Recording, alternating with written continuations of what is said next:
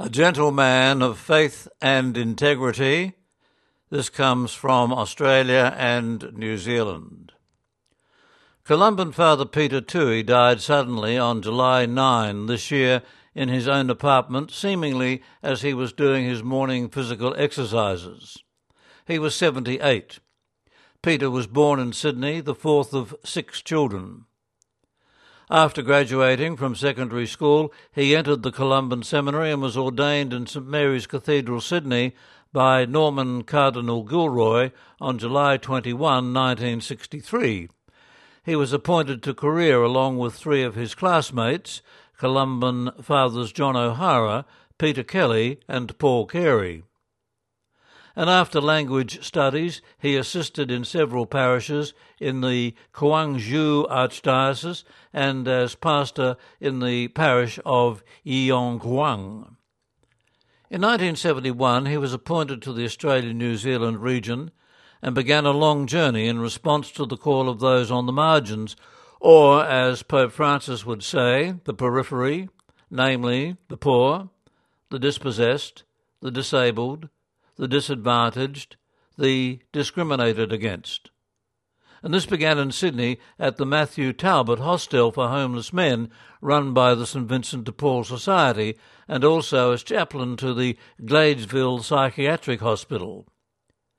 Next was a three month experience of the L'Arche community in Ottawa, Canada, which was followed back in Sydney by an involvement in a network of people with intellectual disabilities and their families, and an eventual participation in establishing a L'Arche community there in 1983.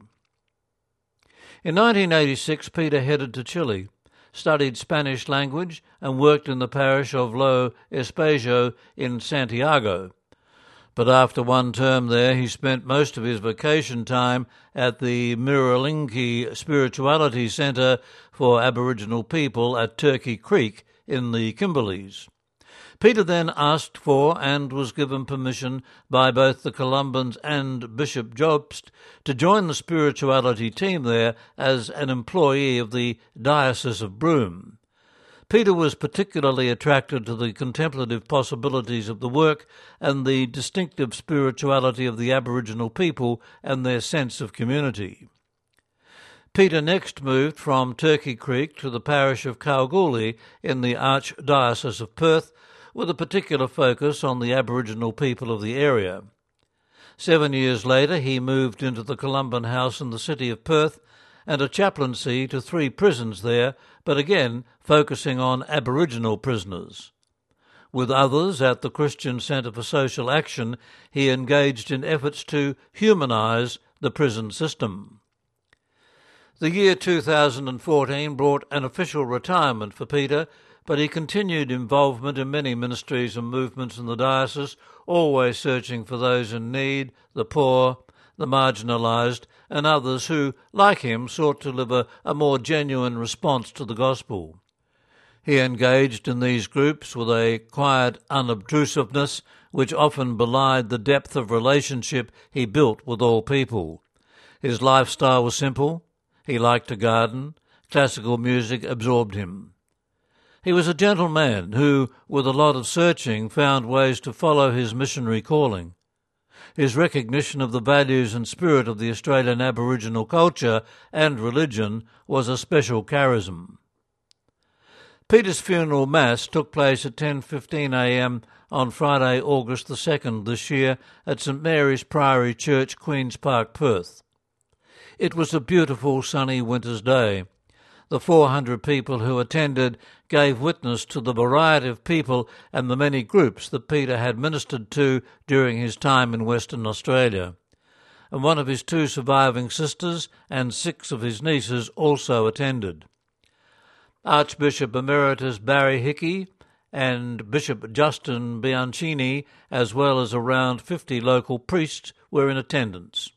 Columban Father Paul Carey read the Gospel, Columban Father Kelvin Barrett preached the homily, and Columban Father Trevor Trotter was the principal celebrant. It was a wonderful tribute to a man described by the Archbishop of Perth, Timothy Costelloe, as a fantastic priest. May he rest in peace. And that obituary was written by Columban Father Ray Scanlon, editorial assistant of the Far East magazine. And from Pakistan, Columban Father Daniel O'Connor wrote On behalf of the PMU, the Pakistan Mission Unit, I pass on to you my prayerful sympathy on the death of dear Peter Toohey. I felt sad and somewhat shocked on receiving the news of his sudden death. You will also have felt saddened and shocked. I have many treasured memories of time shared with Peter. He was a very treasured presence around Turramurra when he was on mission in the Sydney area, and we students at that time appreciated Peter very much. In my first year, we had some holidays, and we mostly adventurous Kiwis went tramping in the Blue Mountains. I enjoyed that trip very much indeed. And coming from the southern Alps of the South Island, it was good to look over your mountains. A few years ago, Peter visited Pakistan.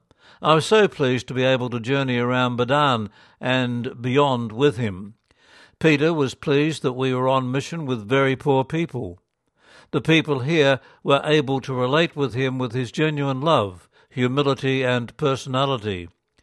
May his genuine, gentle soul, who reminded us of Jesus, now be with him, whom he loved and served so well among the poor and struggling, giving them hope.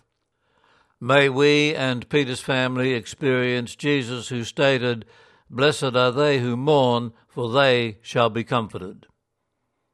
And that came from Columban Father Daniel O'Connor from New Zealand who has worked in Pakistan for over 30 years and is the Pakistan Mission Unit Coordinator.